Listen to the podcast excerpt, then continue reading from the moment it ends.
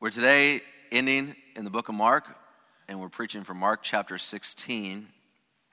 And one cannot preach on Mark 16 without acknowledging the controversy, scholarly, that surrounds this chapter. Pretty much all of your Bibles, if you have a Bible with you, you can look at it even now. Pretty much all of your Bibles will have the verses 9 through 20 bracketed or, or outlined in some way. There even are some translations that just don't have them at all, uh, indicating that these verses are not located in what's known as the, the Codex Sinaiticus and the Codex Vaticanus. These are Greek manuscripts, and these are the Greek manuscripts that are considered the oldest and the most reliable manuscripts. Though newer Markan manuscripts have these verses, those oldest and those that the majority of the Bible has been built upon and the reliability of the Bible has been built upon, they do not possess these verses. And so people have uh, decided, many have then extrapolated that these verses were added later on in history and not by the original author of the book, and somehow then they may be lowered in standard. I think it's a very dangerous thing when we start to debate uh, what scripture is inspired and which isn't, you know, whether it be translations or or even in this regard. What what scripture is inspired and which isn't. Historically, these scriptures have, have been embraced by the general public, and they've not sent people away from Jesus. There's a few weird verses there in, in, in, in the, in the Mark talking about drinking poison and being grabbing snakes by tails.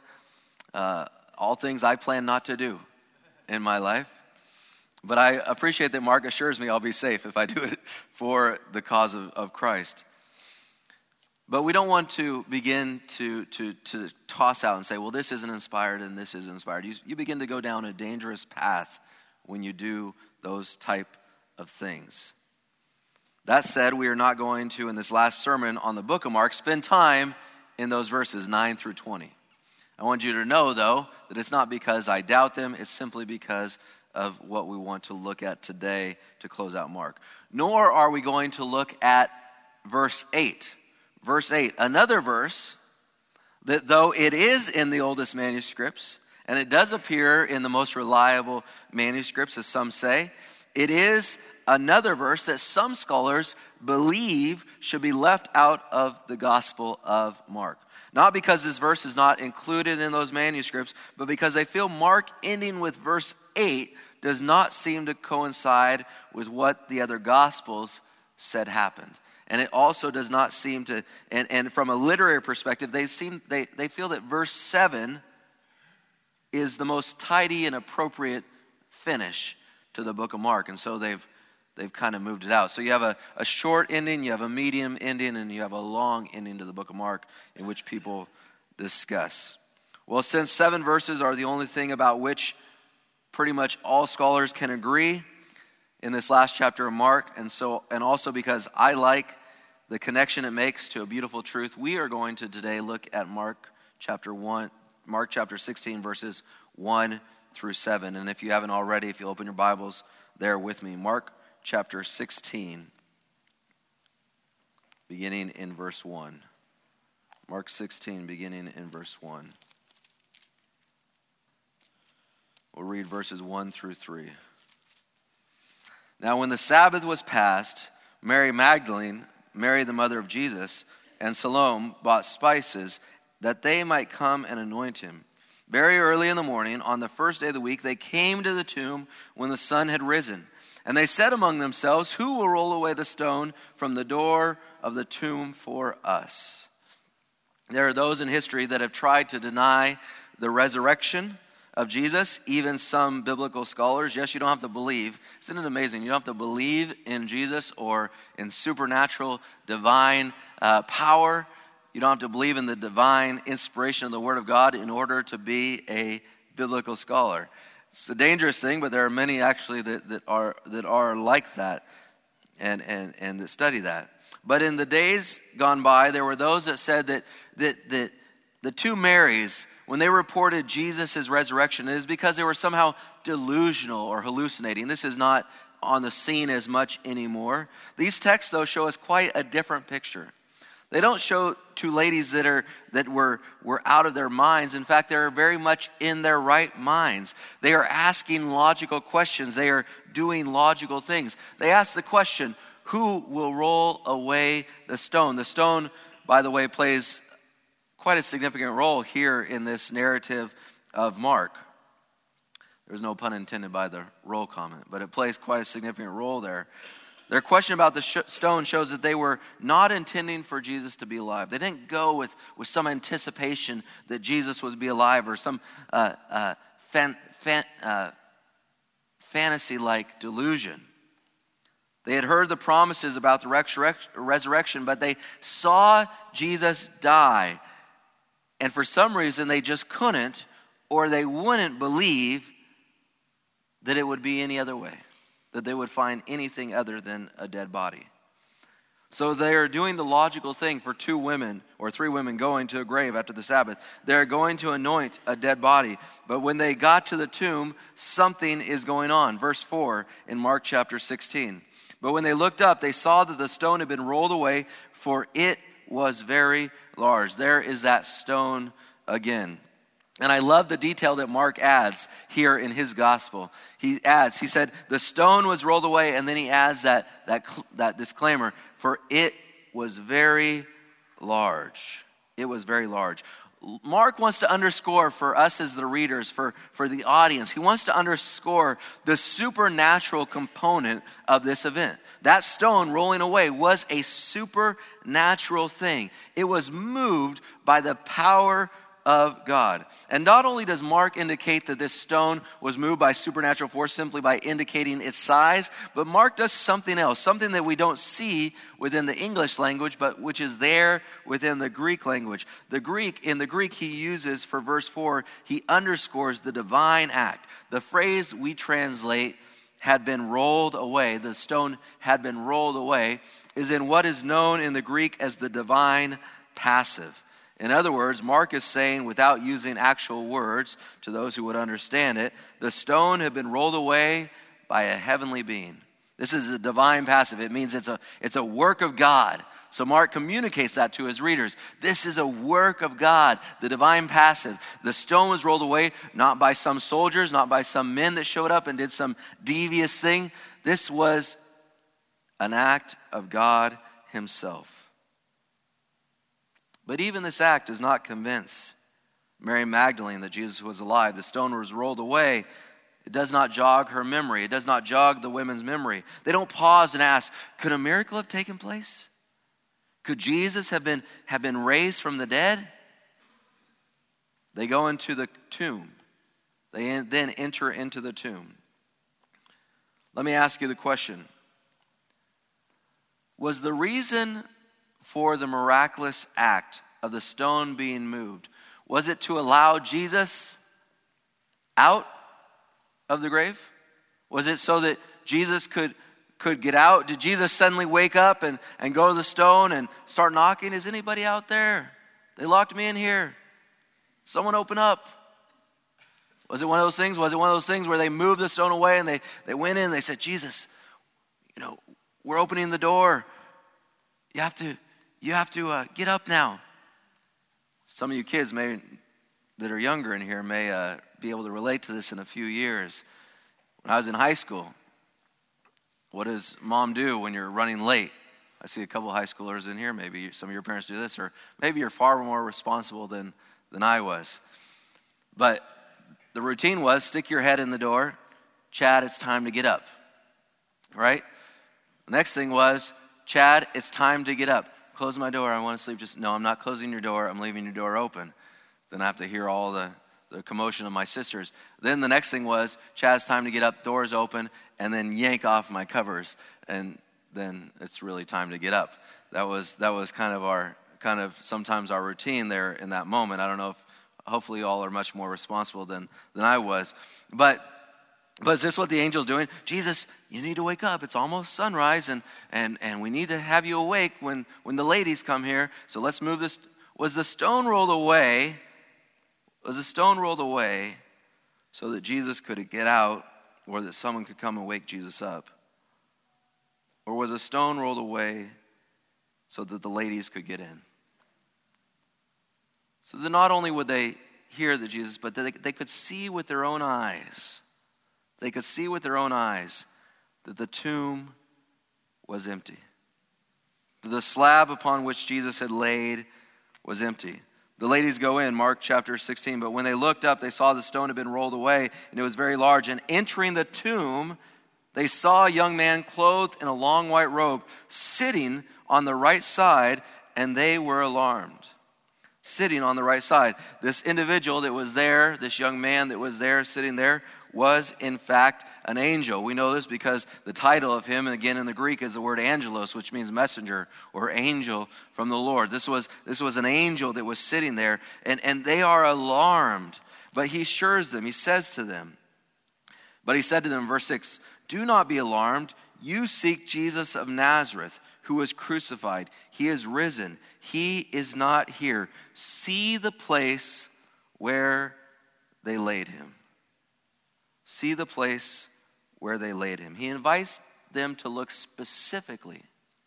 He invites them to look specifically at the place where Jesus had been laid. Not only was the tomb open, but the actual shelf on which Jesus would have been laid is now without a body. It is now empty. Why is this? The angel tells them Jesus, whom you seek, Jesus, whom, whom was crucified and whom you seek, he is risen. He is risen. This statement is emphatic in the Bible, and my Bible has an exclamation point. It's an emphatic statement. It is, it is uh, one of the key points of history. He is written. Can I pause here for just a moment? I want us to note the great event of Christianity. The great event of Christianity. Yes, you need the birth of Jesus to get to the life of Jesus. And yes, you need the life of Jesus to get to the, the cross of Jesus. But it is the resurrection of Jesus that affirms and ratifies all the rest, all the rest of it. It is the resurrection that gives all the other aspects value. Think about this in context of what season we are currently in. Think about it in context of what season we are currently in. By far, the event we celebrate most as Christians, with our time, with our money, with our decorations, with, with our music, the event probably that, that, that children look forward to the most, and maybe even parents look forward to the most, is the Christmas season at which we remember the birth of Jesus. Here's what catches my mind, though. You know the Gospel of Mark that we've been going through? The Gospel of Mark has no birth narrative at all. There's no narrative at all in the Gospel of Mark about the birth of Jesus.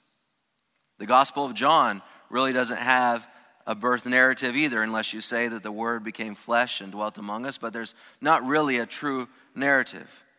That means two out of the four Gospels don't even deal with this event that is probably one of the most celebrated in Christianity.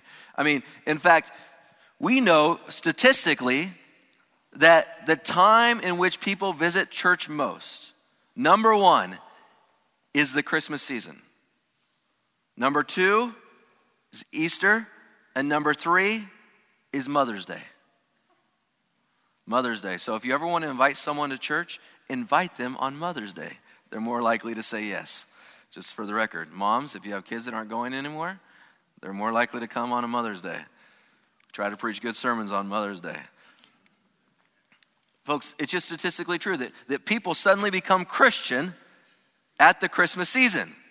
It's funny though because the Christmas season would not matter unless what the angel said was true. He is risen. Two of the Gospels have no birth narrative, but all four Gospels take time to talk about the resurrection of Jesus Christ. It is that important. Is this not what Paul taught us? So in 1 Corinthians chapter 15, if you want to keep your thumb in Mark chapter 16 and turn to 1 Corinthians chapter 15.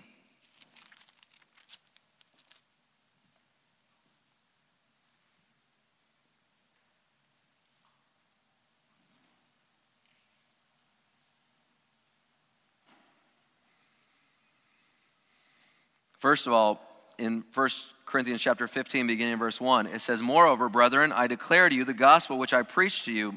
Paul says, This is the gospel which I preached to you. And then down to verse 3 For I delivered you, first of all, that which I also received, that Christ died for our sins according to the scriptures, that he was buried, and that he rose again the third day according to the scriptures, and that he was seen by Cephas and then by the 12. This, this in, in, in 1 Corinthians chapter 15, there, verses 3 and 4, there's great similarity uh, verses 3 through 5, there's great similarity to the text we're looking at in Mark today, Mark chapter 1 through 7, and you can look at this later.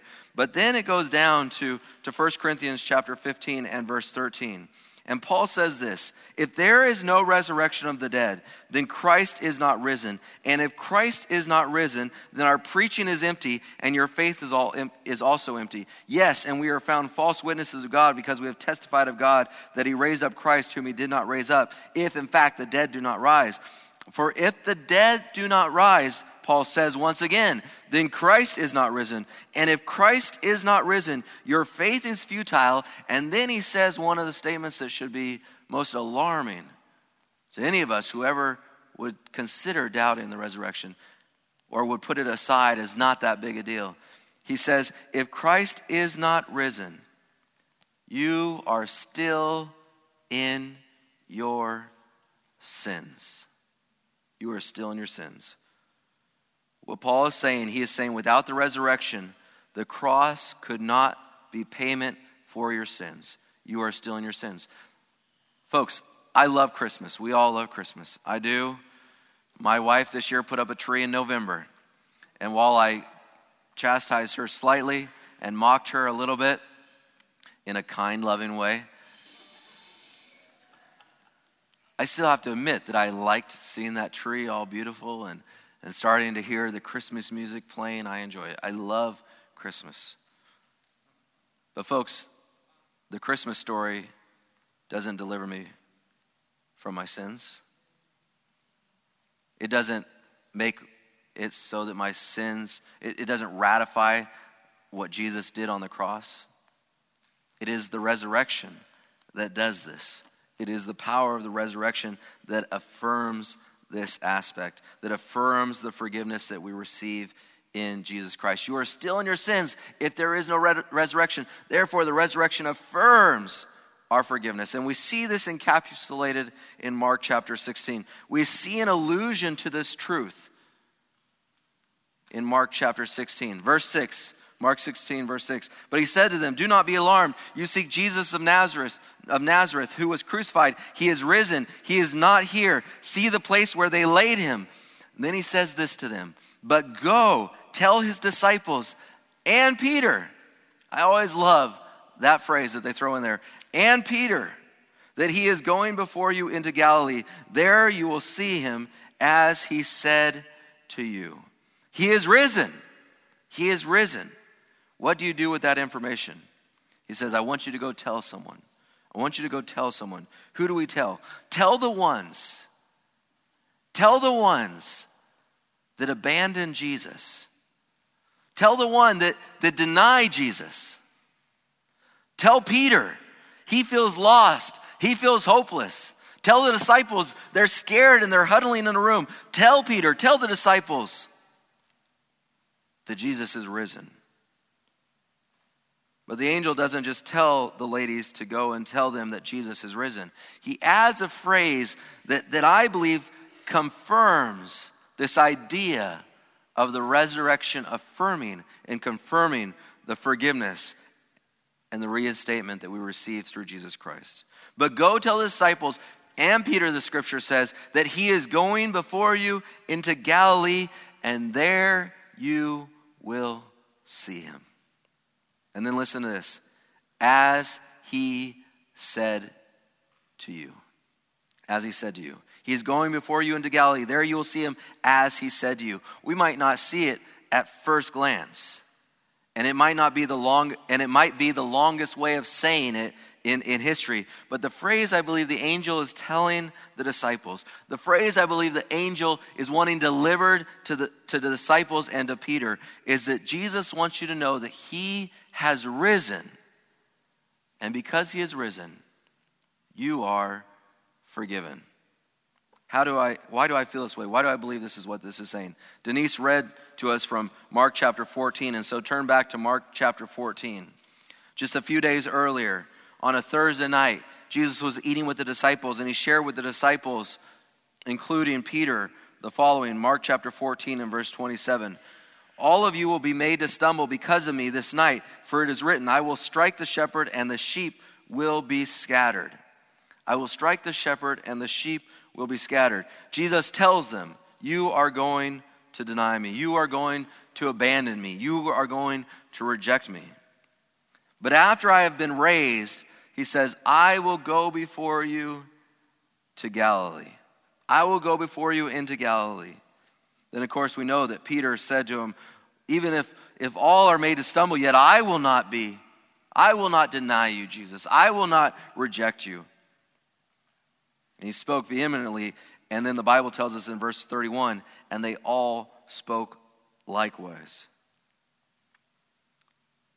They made these promises, these grandiose promises to Jesus We'll never reject you, we'll never deny you. But Jesus, in this moment, when he's risen, he's reminding them of that conversation. He's reminding them of that conversation. The angel said to them almost exactly what Jesus said. Remember, Jesus said, You will reject me. But when I am raised up, I will go before you into Galilee. I will go before you into Galilee. And now the angel comes to, to, to, to, the, to the ladies and, and he says to them, Go and tell the disciples, and tell Peter also, who was the most vehement about not denying me. Tell them that I am risen, but not only that I am risen, remind them of what I said, that I will go before them to meet them in Galilee. But I also think, I love how Scripture can, we can learn from all aspects of Scripture. But, but I want us to remember something else Jesus said to them that night, in that moment, in that, converse, in that conversation. Turn to Luke chapter 22. Luke chapter 22.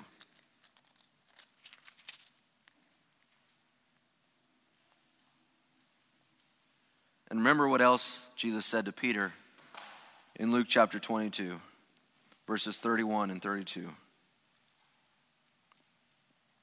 And the Lord said, Simon, Simon, who is Peter, of course, indeed Satan has asked for you that he may sift you as wheat. But Peter, but Simon, I have prayed for you that your faith should not fail.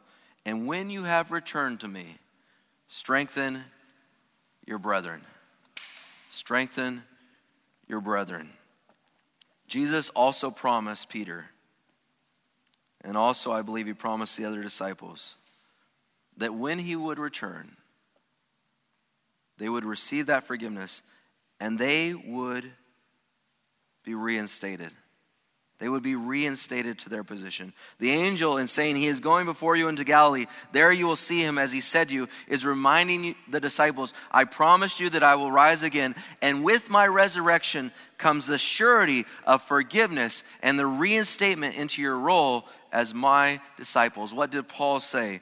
For if the dead do not rise, then Christ is not risen. And if Christ is not risen, your faith is futile. You are still in your sins. Praise God, Jesus has risen and he went ahead of them into Galilee. And praise God, not only did Jesus go ahead of them, but he goes ahead of each one of us. His resurrection not only led the way for their forgiveness, but his resurrection leads the way for our forgiveness as well. I love that Jesus was born as a baby. I love the life that he lived on my behalf that I could not live, the perfect life. I love that he made an atonement for my sins on the cross.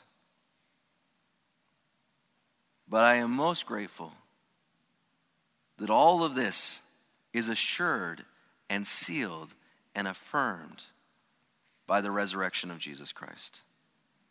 So while we remember the birth, let us not forget that it led to the resurrection, which assures us that we, each one, can have a new birth in Jesus Christ.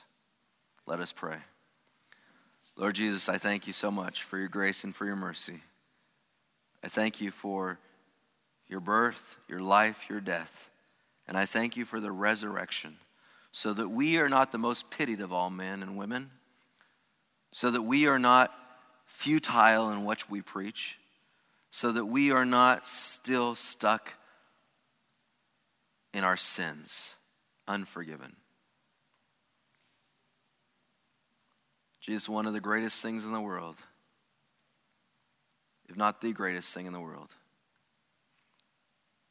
is to know that you've been forgiven. What a blessing it is. I pray that each one in this room right now, Lord, even as I pray, that you'll give them that assurance in their heart, that assurance of your forgiveness. Lord, and may each one of us accept it fully. May we embrace it. May we receive that forgiveness, Jesus, which you have already given on our behalf, so that we can reap the full rewards, the full benefits of the joy of our salvation. In your name we pray. Amen.